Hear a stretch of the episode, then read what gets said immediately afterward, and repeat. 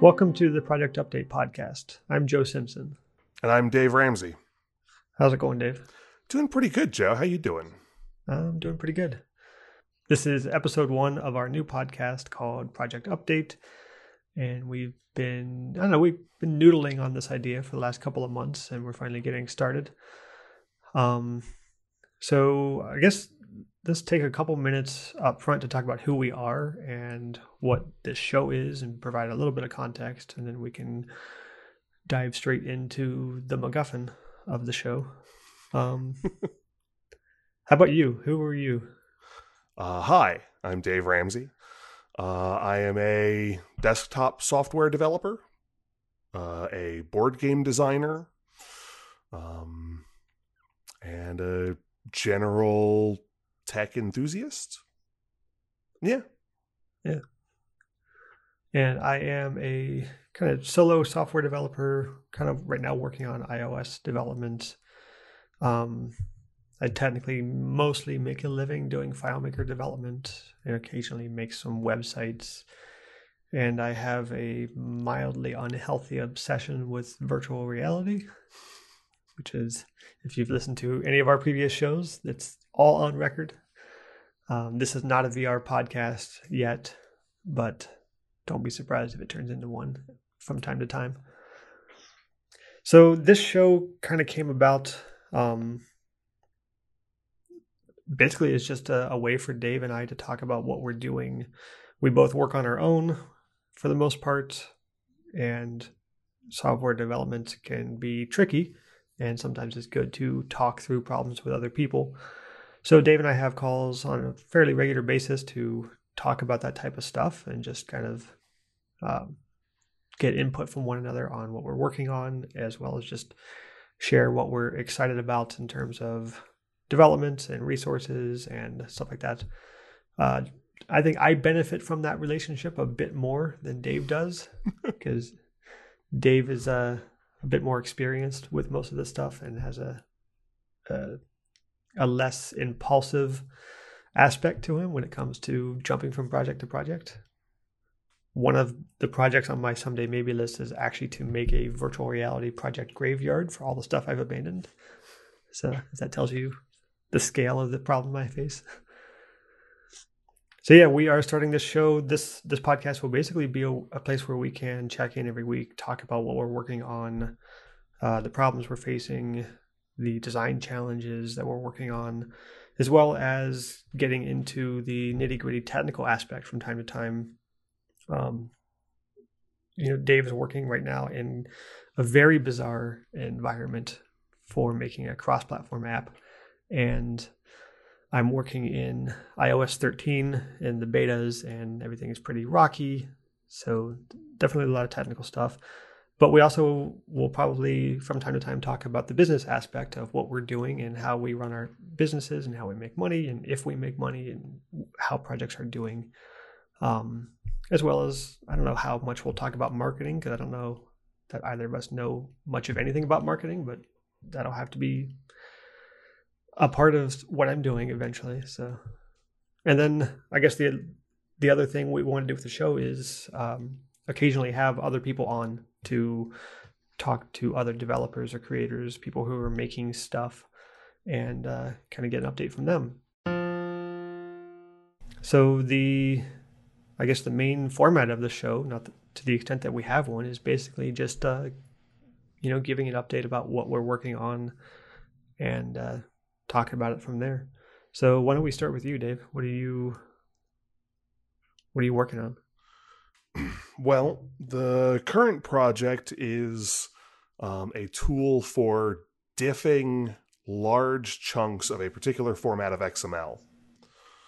Um, so, FileMaker Pro developers ha- now have access to a new XML format that basically um, seri- was it serializing or deserializing? Mm, serializing. Yeah, serializing all of the information about a particular system the fields, the tables, the scripts, the access privileges, the layouts, and all the reports and things like that dumps it all to a huge XML file. And um, I want to be able to compare those and tell people in the last two hours or 10 days what changed. And it turns out that diffing XML has some really nasty, complicated problems in it. Um, it, on one level, you're talking about diffing a text file, and that's a relatively well established space. We don't often do it with one, two, three hundred megabyte text files, but it's a relatively well established problem with standard solutions to the issue. And so throw enough RAM at the problem or enough processor performance, and you can find the differences between these text files. Where things fall apart is that XML is extremely hierarchical. So just telling me that this line changed doesn't tell me where that is in the overall project. Mm-hmm. um, and so this diffing tool needs to have a lot of awareness of context. Where are these changes occurring? Your standard diff tool would say, show me three or four lines on either side of the change so that I can get my sense of context. In XML, I might need to look back two or three hundred lines to see what layout this object is on so that I know where the change occurred. Fun. Uh yeah. Yeah. So yeah. Um so in the process of doing that, I ended up kind of putting together my own version of Electron. Uh, for those who are unfamiliar, Electron is a JavaScript library and toolset that allows you to build cross-platform web view based apps in yeah. JavaScript. It's very beloved in the Apple community right now. That's a whole other issue. Um, and Electron's really neat. Uh, it does a lot of cool stuff but I couldn't get the performance out of it that I wanted. And so I ended up putting together a my own set of tools so that I could write JavaScript for the interface and it would work on Mac and Windows. And then C sharp on Mac and Windows for the back end. So I get the multi threaded performance and shared memory elements of C sharp with the visual flexibility and dynamicness of JavaScript, HTML, and CSS on the front end without actually using Electron itself. Yeah, I think it's worth mentioning that you you're making a cross-platform app more or less because you have to. Your your audience is definitely split. Your audience of developers is split across Mac and Windows, mm-hmm. and you've got an existing product that you had taken the other approach, which was making a totally native Mac app and then making a totally native Windows app. And those are both great, but it's proven to be a lot of work to keep them in sync and up to date. And you're trying to, from what I understand, trying to find a way to not repeat that mistake in the future with this app and maybe even a rewrite of the other one someday. Yes. And one of the things that people don't like about Electron, particularly on the Mac side, one is the RAM requirements, but the other is just the fact that it uses non-standard GUI elements. Mm. And the really cool part about that is that my target audience is FileMaker developers who are used to using non-standard GUI elements. That's all we use, yeah. Yeah. Which is fantastic then. So I don't really have to worry about that side. The RAM requirements are well, we'll we'll get into that at some point. Um, but yeah, the project is going relatively well. The biggest difficulty is the FileMaker Developer Conference is about a month from now. Oh, fun! Maybe a month and a week, and I would really, really like to get a beta out the door, um, at least in time for that. And so that do you mean just something to take with you, or something that people can actually download? Uh, I'd like to be able to release the beta at DevCon. Oh, cool. Um, it will not be the full version, but I found a couple of places where I can cut a corner or two. Um, not in the sense of there are features that I don't have to add if it's just going to be beta. Hmm. Um, things like uh, the entire registration engine. Yeah. Um, what I'm actually going to do is I'm going to say uh, users who already have my existing software, which is called FM Perception, will be able to download the new software and use it because this software will just check to see if you're a registered FM Perception user. If you are, are, then you can use this one as well and just keep going. At some point later, they can be separately licensed, but uh, initially, I'll just everybody who's an FM Perception user can beta test the new software. Nice. Uh, yeah. So all of those are in and of themselves bottomless topics. So I'm going to stop there and hand it over to you, Joe. What are you working on?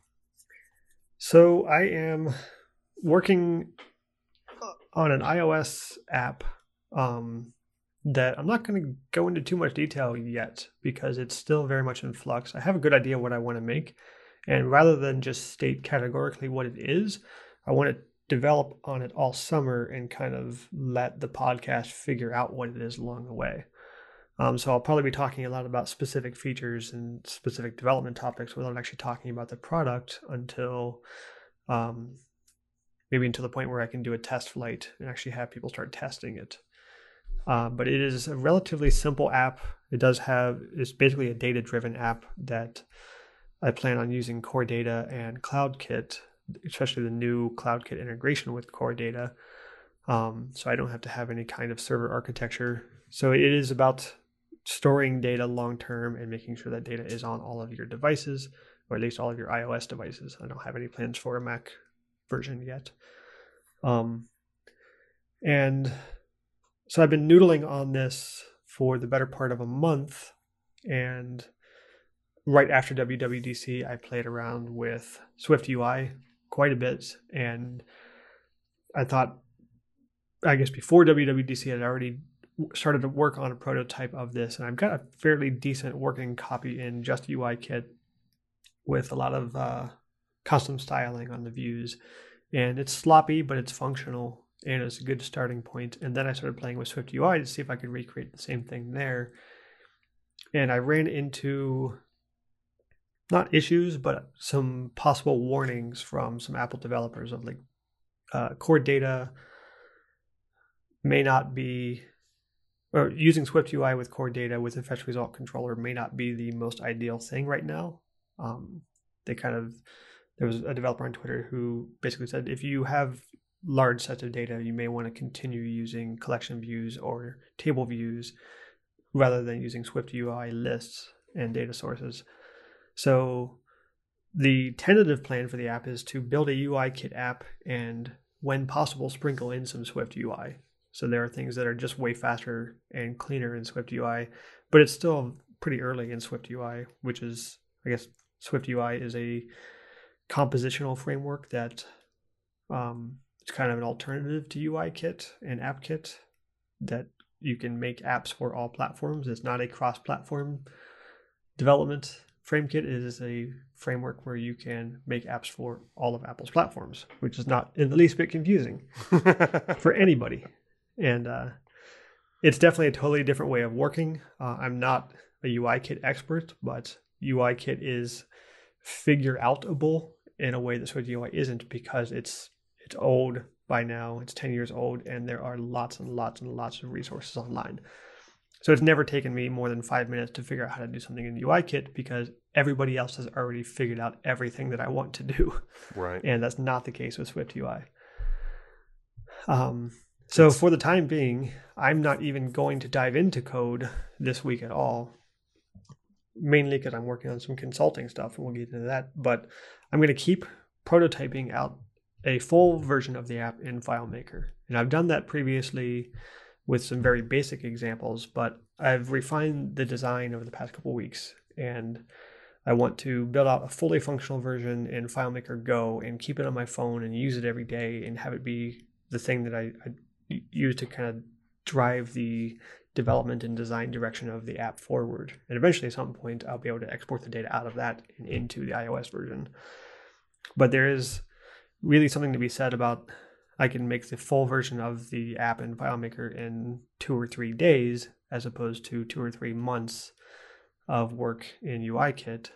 And mm-hmm. I think I really need to do that first to make sure that I'm figuring out all of the weird design edge cases and the navigation flow and just how the app uh, looks and behaves and stuff like that. And FileMaker is not a one to one map for everything you can do in UIKit, but I have a pretty good imagination. I can do kind of placeholder uh, UI mm-hmm. elements when possible and just kind of, you know, like a good example is uh, FileMaker doesn't have any kind of swipe on a table row to show table row actions. That just doesn't exist. But I can fake that with a hidden button and tap on a specific portion of the cell mm-hmm. and uh, open a popover or something like that. Or have you seen the stuff that people have done with using sliders? Yeah, but that doesn't really work in a list view. Like they all slide. Oh, okay. I, I haven't played with that. Yeah, if you put a slide over or slide panel in a list view and you swipe them, they all slide. So that oh is chaotic. That sounds helpful. Yeah, not in the least. Um, so yeah, that's the plan for this week is really just to dive in um, into the FileMaker version and prototype and prototype and prototype and work on the design. One thing I want to do with the app version is for the the app is kind of divided up into two main features. One is basically data entry and data management, and the other is a more visual interface. And that first half, the data driven side, I want to make basically as stock as possible. Like it'll definitely have a couple of articles of flair, but mm-hmm. for the most part, I'm going to make it look like an iOS app that can respond to dark mode and light mode and dynamic text and that type of stuff. Like I want it to be accessible and, and support all those types of features. So it's not going to be the most beautiful thing in the world. It'll still look good, um, but it's not going to be like a total custom design. The other side will be much more flashy, and that's the part that I don't. I honestly don't know if I'll even have started that by the end of the summer, let alone have it ready for iOS 13 in the fall. Um, but for the time being, I'm really focused on getting the data right, and then we'll work on the visual stuff later so yeah, that's the project I'm working on. I guess I am working on several other projects as well because I'm still making my living as a consultant. Um, so I do FileMaker consulting and the occasional bit of web development. Uh, not necessarily on its own. I typically only do web development for my existing customers, just because it's a nice thing to do and can save people some time and money from working with somebody else. Um, and uh, yeah, I've just been plugging away. It, it's kind of weird. I got all excited about Swift UI and learned a ton of stuff, watched a bunch of WWDC videos, and then spent the better part of the last two weeks working in WordPress. it's, like, well, that that's the thing, I guess.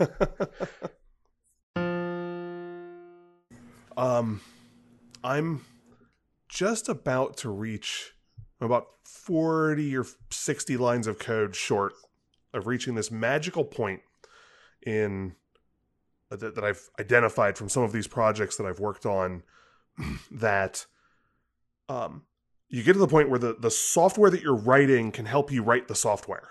And what I mean by that is like when I'm looking at these huge chunks of XML, it can be difficult. Like working with a 150 megabyte chunk of XML is tough. Working with 250 megabyte chunks of XML and comparing them is even worse. And so trying to do kind of side by side, making sure that everything's flagging the way it's supposed to is surprisingly complicated. But the thing is, I've been writing this diff engine. And now I've got just a little bit more on the display side, and then I'll be able to say, okay, it says these two things are similar. Let's look at them and go, no, these two chunks of XML, nicely displayed side by side, are actually different, and here's how they're different. And now I need to look at that. Or alternately, it says these two things aren't the same thing, that this field is not linking up with the same field in the same table with the same name on the other side. Why not? And so I can use the software to say, well, select both of those and see the two values side by side. And so I, I'm so close to my rate of improvement being able to go through the roof. Yeah. Um, which will be fantastic. Just a little more display code. Your favorite kind. Oh yeah, yeah, definitely my favorite part. Um, particularly since, while JavaScript, HTML, and CSS are not new to me, I've already written more JavaScript, HTML, and CSS for this project than for every other project in the rest of my life combined. nice. um, yeah, it's just a lot. So, yeah, little exciting there. Um, I bumped into a weird, I don't know if I call it stumbling block. Let's call it a change of complexity. Um, nice, nice bit of spin. I was working in Visual Studio for Mac, which is where I'm writing most of the Mac C sharp code. And I noticed that the updater wanted to install a um um oh gosh, what do they call it? It's the Xamarin Profiler. Mm. so Xamarin has a command line tool for testing performance and seeing what portions of your code are consuming more time than others. But it's command line and basically just dumps this huge report out to text. And that's what Visual Studio was installing was a GUI for running that thing and then looking at the results. And I was like, yes, because one of the things I've been missing the most about working in Visual Studio rather than working in Xcode is not having instruments. Mm-hmm. Instruments being Apple's uh, performance analysis and um, memory leak software. Um, really powerful, really flexible, pretty darn nice UI. It it means absolutely nothing to me. Every time I see it on a slide or somebody talk mm-hmm. about it, I'm like, I have no idea what I'm looking at. I really should spend some time with it. Um, it will help once you've found something that's slow. Mm-hmm. It's really good at helping you identify exactly what in the slow thing is causing the problem. So you do that and then sit down and watch one of the WWDC sessions on instruments and really see how it's just going to go, nope, right here. This is the thing. This this little loop right here. Yeah, that's the thing that's killing you. Right right there. Mm-hmm. You're like, oh, okay, let me fix that. And then you run it again and you can see, well, it fixed by a little bit, or it fixed that one great, but now all my slow stuff is in another section of code. Completely different area. and unlike what we're used to doing when we bump into a similar problem in FileMaker, you don't have to make any changes to your project. You don't have to write a single line of code to make all of this work during the compilation process, Xcode will insert the appropriate timing elements itself. Hmm. And so you just say run, and it eats, I don't know, 10 to 30% of your performance. But when you're done, you know where the problems are, and then you don't have to go back and remove the code that you don't need. You're not putting in conditional compilation steps, so you're not adding a bunch of garbage to your code or something like that. Yeah. Um, so really slick. I said, hey, I want to know about this Xamarin profiler. So I dug in and was reading through the documentation. And then up near the top of the page, it said, this actually isn't included in Visual Studio. Mm. Uh, let me see if I can find the text. Xamarin Profiler. Is it one of those not in the community edition features? Uh huh. You will need to be a Visual Studio Enterprise customer to unlock this feature in either Visual Studio Enterprise on Windows or Visual Studio for Mac on a Mac. So I'm like, okay, well, let's click some links and chase this down and see what it actually involves. What's what's involved in becoming mm-hmm. a Visual Studio Enterprise customer. Now, so far, I've been able to do everything that I ever want to do in Visual Studio Community. Yeah. I do my version control outside of Visual Studio anyway. No, no big problems. I've never needed anything that was in Visual Studio Enterprise. So this, as far as I'm concerned, is one single feature that I want. What will this feature cost me? And the answer is $3,000 a year. nice. Okay. Or worse. So you can get it for $250 a month. Mm. And it's got a bunch of other features, and there's Azure credit thrown in. And as far as I can tell, it even includes um, like Microsoft Office. Oh, thanks. Like it's yeah, thanks. um, there's there's all sorts of stuff that's included in this, but um, I don't I don't really need all of that stuff. At least not right now. I mean, I could probably dig through there and find things that I'd want to use, but two hundred and fifty dollars a month, or Dave, oh, go ahead. Dave, you, you make developer tools. Are you about to tell me that you're going to make the profiler for Visual Studio for Mac? I've considered it a couple of times. I know you. Oh man. Um, because One project at a time. because apparently it shouldn't be me telling you that, but because apparently there's a market for it, and if I can make it cost less than three thousand dollars a year, maybe some people will be interested.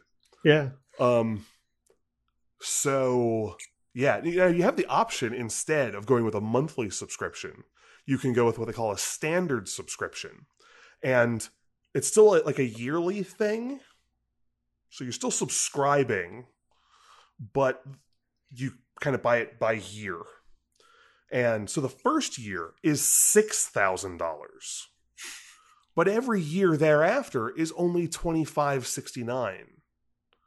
So as long as you're going to be a Visual Studio enterprise developer for 8 years, you can save a couple of bucks by going that way. And I I've, I've been loving working in this Microsoft environment. I've got, you know, my JavaScript stuff is all being written in Visual Studio Code, and I'm using uh, on Mac and Windows. I'm using Visual Studio on Mac and Windows for my backend code. And it's all just kind of working, and the tools are pretty good, and it all seems kind of included. And then I bump into this stumbling block, and Yeah. and I, I kind of feel like Microsoft has broken faith with me. Um, I three thousand dollars a year, Joe. Yeah. That's Um, not that's not nothing. That's I, I haven't seen developer tools cost that much since uh you know the bad old days when um, Metrowerks CodeWarrior was eight hundred to twelve hundred dollars a year. Yeah. Or like design stuff still costs like that. Like things like Maya Mhm. and uh, Cinema 4D and stuff like that. They still they're still several thousand dollars a year for the full versions. Yeah, But they also have Blender as an available alternative. yeah. So Well, I, I can learn how to use the command line version and look at the report that's output, and maybe it'll give me the data that I need. Um, I haven't gone back and dug into that because right now I'm having pretty good luck on the performance side. yeah, Um, I wonder if there's another uh, third party IDE you could use with C sharp. There was one that Unity was promoting in their store for a while. mhm. I'm not sure if it, how useful it is outside of Unity development, but if it works with C sharp, it may be something worth checking into. Yeah, and I, I haven't dug in that far again because I haven't been having performance problems.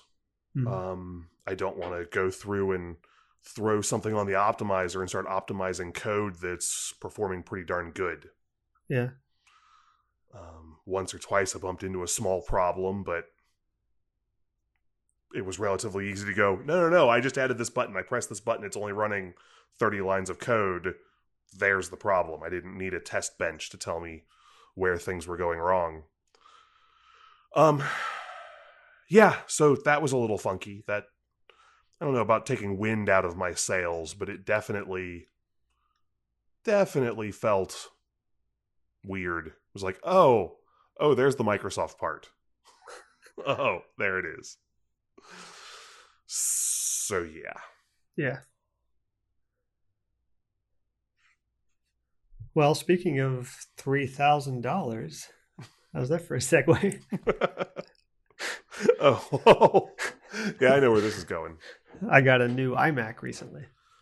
Yeah. So I, have been working on a MacBook Pro for the last couple years, and uh, just it's fine, but it had some limitations. Like the keyboard on it is terrible, as has been pretty well established by everybody with a MacBook Pro by now.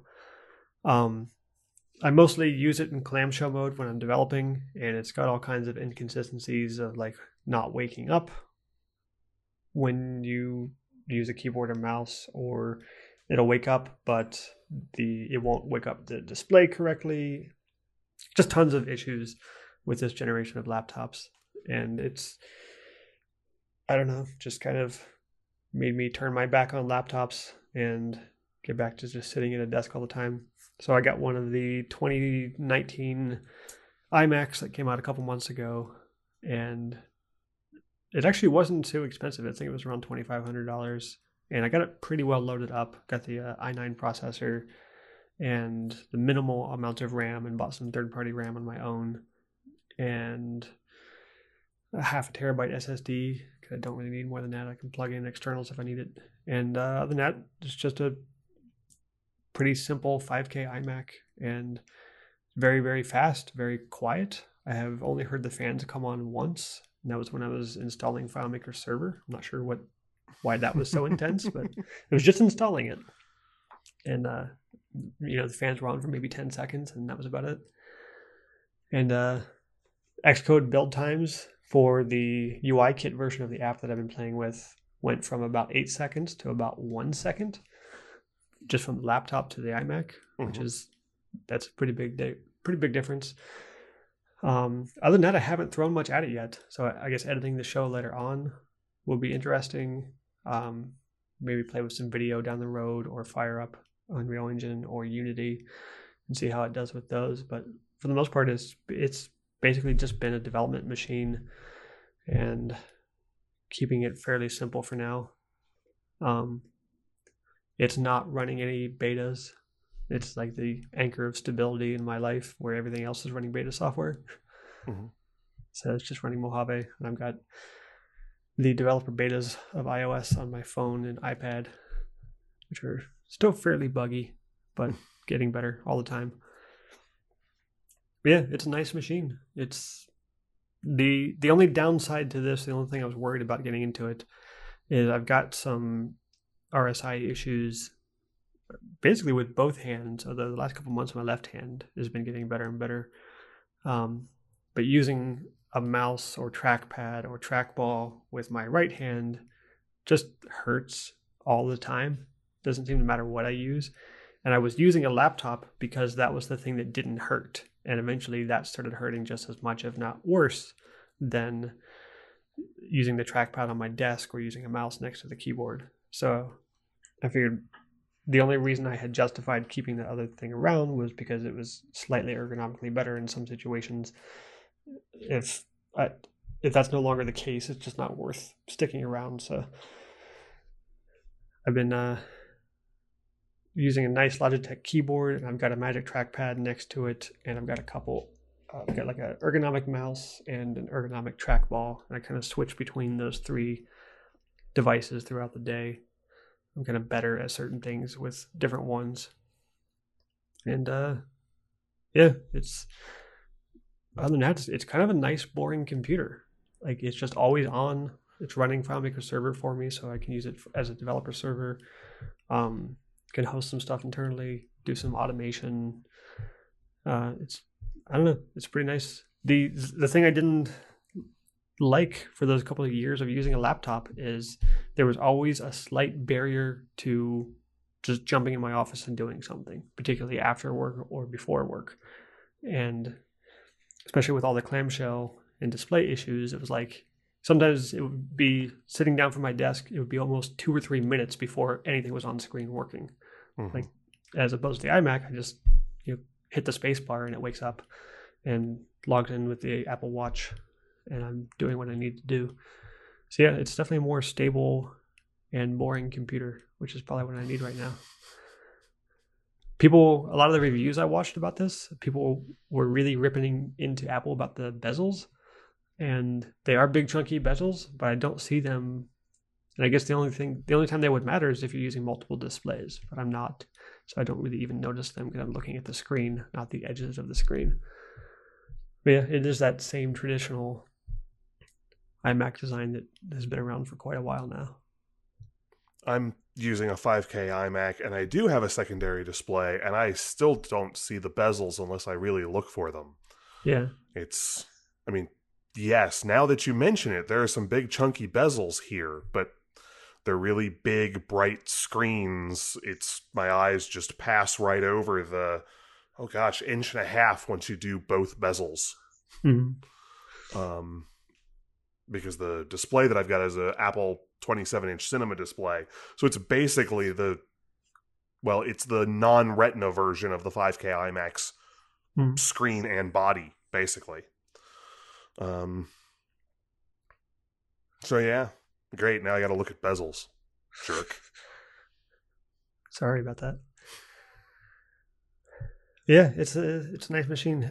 It definitely seems like Xcode is designed with the 27 inch iMac in mind.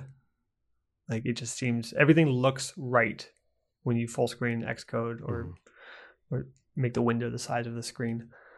Um, as opposed to the laptop, you're constantly like moving stuff to the side and closing Mhm. inspectors, opening inspectors, closing navigators, opening navigators. With X with the with this screen, you can just leave everything there all the time. And I was actually thinking about not just Xcode but other areas because the screen is so big. I'm just doing less fidgeting or moving around finding stuff because I can Mhm. keep so much more on screen, which sounds like a no-brainer. But I'm going from a 20, uh, 24 inch 4K display to a 27 inch 5K display.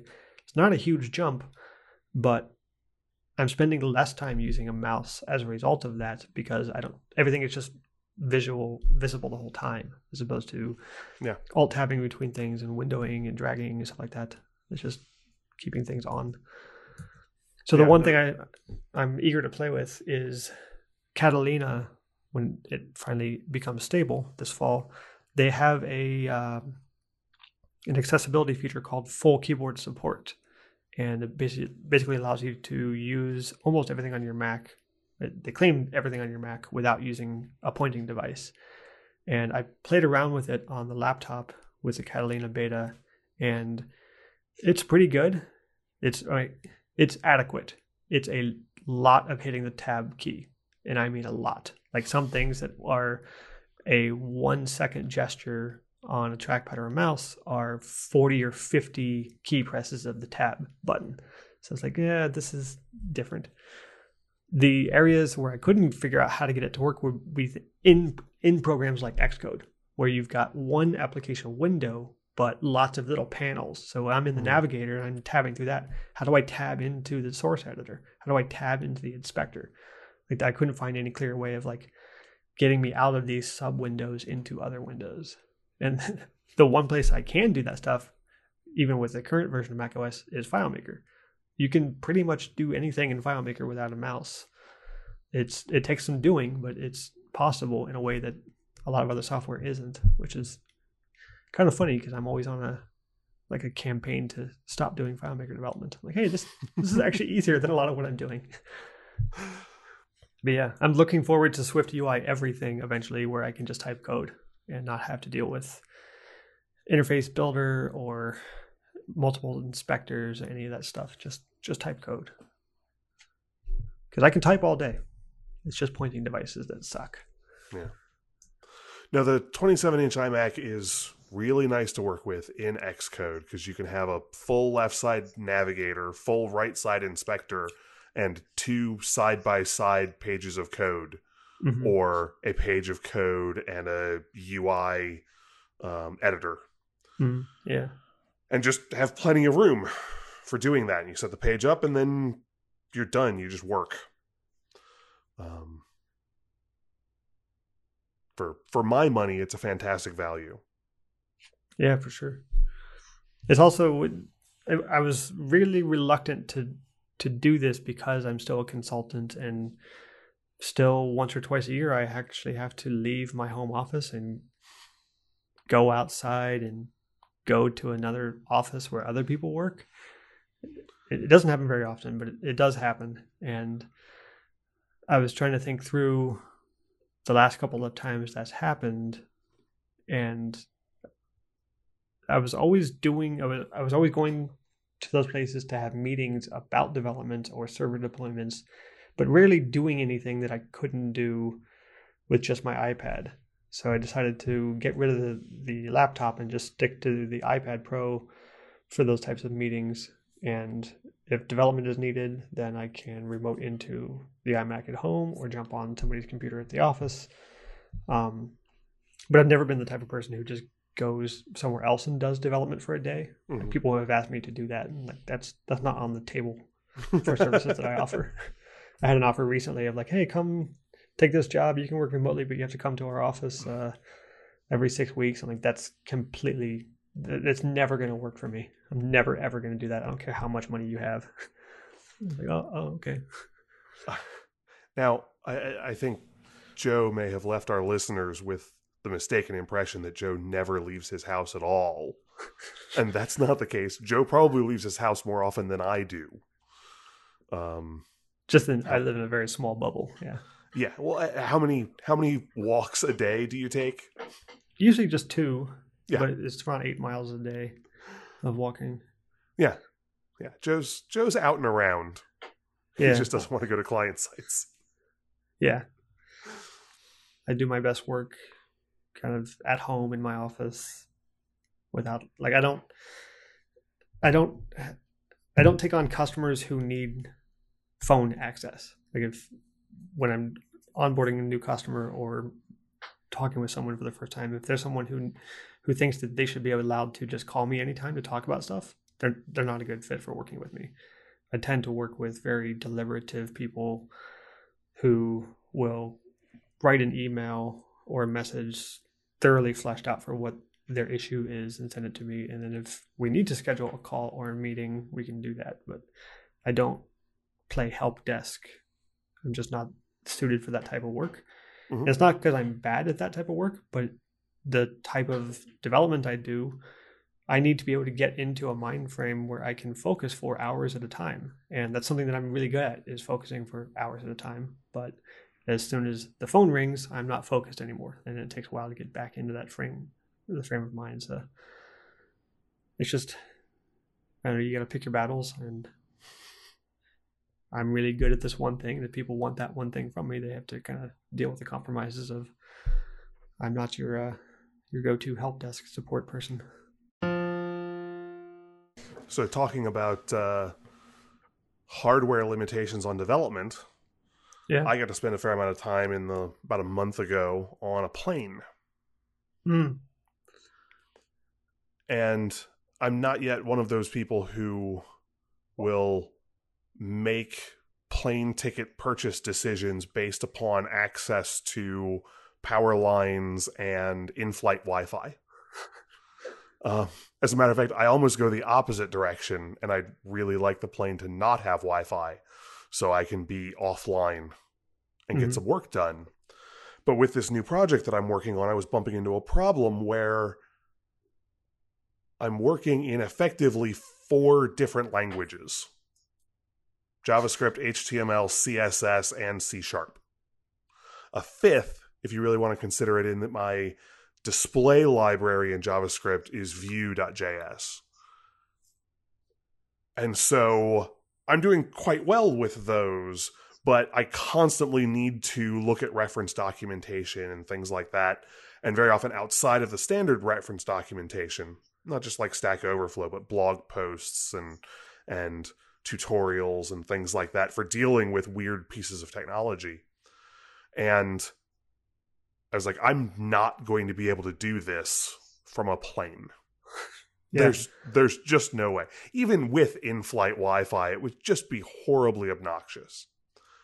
And I ended up finding a really good way to get productive work done during those flights. We're talking about 12 hours of plane time Oof. over the course of about a week.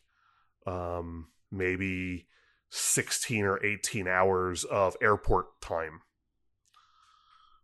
And uh, so that I came with from this kind of built a rule. And the rule says when in doubt, comment and organize your code. because I'll write comments as I'm writing code and things like that, but it it's never quite as good as I want it to be. It's never as complete as I'd like to have it when I'm coming back to the code 6 months later. Mhm. But this offline period just gave me the opportunity to sit down with a big text file of code and document it within an inch of its life. Just, just nice big four, five, six line comments at the beginning of each function and really clear stuff. Now that it's all written and all good, really clear lines of like, these are the sections of the code and adding or removing extraneous white space and oh here's some stuff that i commented out. Yes that really should go away. Let's kill that off and really ending up with just really clean well documented code. And it was extremely productive. Yeah. just just having just sitting down with a bin of 30 to 40 text files and just one at a time bring up the file move some functions around add in the pragma marks and things like that to make it easier to navigate through and find sections and collapse chunks and and just making beautiful stuff Nice. and it felt really productive even though i wasn't technically advancing the status of the project Well, you were the definitely state of the project was definitely advanced well, you were also clarifying your understanding of the thing as well. oh yeah That's probably the most valuable part of an exercise like that is you understand what you, you're working with much more clearly. there are also a ton of to do comments that got Hmm. added Yeah. good clear hey i need to adjust for this i need to add some unit tests for this you know that kind of stuff is all all there now Somebody on Twitter, uh, maybe about six months ago, said just kind of a you know a funny slash snarky tweet of like to do comments are the worst. Nobody ever actually does what they say they do. And I'm like, am I doing this wrong? Because I always use them that way. like I don't I don't stop working to the day at the end of the day until all my to dos have been done. Like, I don't Oh. use them as, as like permanent markers. oh i i don't know that i can always resolve all my to-dos by the end of the day Yeah, it would, they're not necessarily resolved. Is if the to do is in the code, I'm doing it by the end of the day. If it's still there at the end of the day, then I actually make a task for it in whatever task system or documentation I'm working from. But I don't leave leave that stuff sprinkled around the code. oh gotcha i see yeah so you keep all your to-dos in your central management system which is mostly just a text file most of the time. Yeah, I like it What are you doing this week? What are you working on in terms of your project? Um, I need to do that 60 lines of code. Yeah. It's the last little sliver of display stuff. And then I'll transition back for at least a little while to working on the back end because now I'll have better tools for assessing how well my diff code is working. Mm-hmm. Um, and then after that, it's back to making the UI better. Um, better display. Like right now, at the end of those 60 lines of code, my result will be showing two small granular chunks of XML side by side, which is extremely helpful for me, but not for my customers Yeah. that needs to be further reduced to these are the four things that have changed between this version and this version when you're looking at this field. Um, and yeah, there's some fun technical stuff in there, but we'll get into that later. Yeah. So, I'm interested to see what kind of UI you come up with for this app. You know what would be a good idea to not do? what's that? The plist editor in Xcode. Um, Don't do that. Yeah, no. Now, the more I work with plists, the more I work with plists in source. Yeah, exactly. Well, what are you working on this week, Joe? Uh, so pretty much just the prototype in the FileMaker version of the prototype. Um, Mhm. I want to get a full working version with actual data in tables, with all the fields I need. Um, do some of the calculations for some of the computed values. Do a reasonably good approximation approximation of a basically the light view version of an iOS app. I'm not even gonna worry about the dark mode stuff in FileMaker, and uh, just get that working and running on device. It'll probably just be on my dev server and just use it on the iPhone. The I'm not sure about the iPad where that falls into this project. It's this project is very much a list based thing, Mhm. and so it doesn't need a complex interface on iPad like a three column interface or anything like that. It's very much like the list is front and center, and the list objects are just kind of attributes of that larger UI. So I don't know if I'll resolve that this week. Of like, am I even gonna worry about the iPad version right off the bat, or do I want to try to do more of a custom thing later? But for this week, I'm really focusing on the iPhone stuff, and then more web development, more WordPress work, and sales, sales, sales, sales. Gotta make some money, and uh, And this is selling predominantly FileMaker with the little bit of web stuff. Yep. Yeah. Yep. Fun. It's it, it's a weird kind of sales. I'm I never thought I would be a good salesman, and it turns out that I am a pretty good salesman. Mhm. But I'm I'm in a particular weird point in my career where I have to try not to sell too much because like I don't want to take on new customers. So I'm trying to sell to my existing customers or working with some partner companies to sell to their customers. Um, but without a, a ton of like new long-term relationships. Because yeah. The eventual plan is to replace a lot of my income with some income from this app and some other apps I want to work on and maybe even some VR projects or AR projects eventually. But uh, that's going to take a long time to snowball up into a reasonable income if it ever does. But so yeah, I'm definitely in this weird phase of like it would be really easy to sell a couple of really good big systems to work on, but that would be full-time Mhm. work and I wouldn't be able to touch Xcode for months. Yeah. So I need to be finding it's it's kind of weird like everything about my business has been about serving the high end of the market and finding high end customers who pay premium prices for really top tier development. And now I'm at this point of like I need to find the bottom of the market, I guess. like who has a little bit of money and doesn't care that much about what they get? Anybody? It's not that I'm like want to shovel stuff out, but I just don't want to get sucked into a six month project at this point. Yeah. I vividly remember a couple of times from my consulting career successfully closing like a hundred thousand dollar project Mhm. sales process. Like they signed on the dotted line, we got this, we got the initial check. Awesome. And then the realization sets in. Oh crap. Yeah. One of these days, I should really sit down and, and do some hard thinking about just hiring a junior developer or two. Because I am, not to pat myself on the back too much, but I am a really good consultant and Mhm. custom developer.